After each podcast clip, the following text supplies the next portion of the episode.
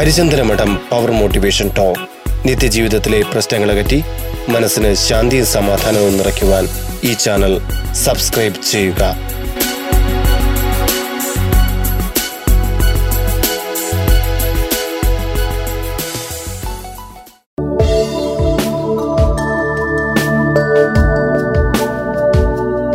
ജീവിതത്തിൽ മാനസിക സംഘർഷം അനുഭവിച്ചിട്ടില്ലാത്തവർ ചുരുക്കമായിരിക്കും. ചില വിഷയങ്ങൾക്ക് മുന്നിൽ എന്ത് തീരുമാനം കൈക്കൊള്ളണം എന്നറിയാതെയുള്ള വിഷമാവസ്ഥയാണ് മാനസിക സംഘർഷങ്ങൾക്ക് പിന്നിൽ.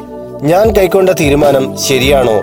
ഇതുമൂലം ഭാവിയിൽ എന്തെങ്കിലും പ്രശ്നങ്ങൾ വന്നേക്കുമോ എന്നുള്ള സന്ദേഹം മനസ്സിലിട്ട് തട്ടുകയും രണ്ടിലൊരു തീരുമാനം എടുക്കാനാവാതെ കുഴയുകയും ചെയ്യും. സ്വൈര ജീവിതത്തെ ബാധിക്കുന്ന ഏതൊരു പ്രശ്നവും ഒരു വ്യക്തിയെ മാനസിക പിരിമുറുക്കത്തിലെത്തിക്കും.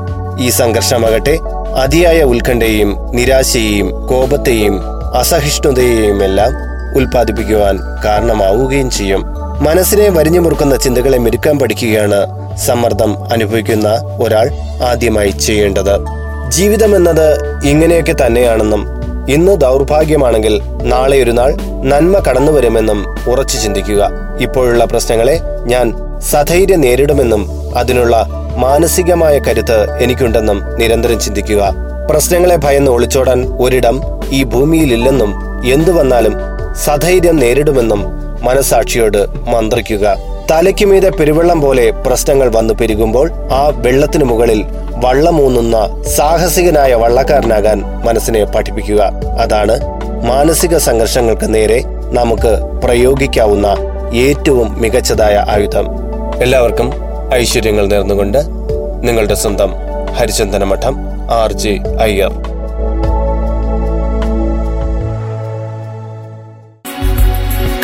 Harichandana Madham power motivation talk നിത്യജീവിതത്തിലെ പ്രശ്നങ്ങളകറ്റി മനസ്സിന് ശാന്തിയും സമാധാനവും നിറയ്ക്കുവാൻ ഈ ചാനൽ സബ്സ്ക്രൈബ് ചെയ്യുക.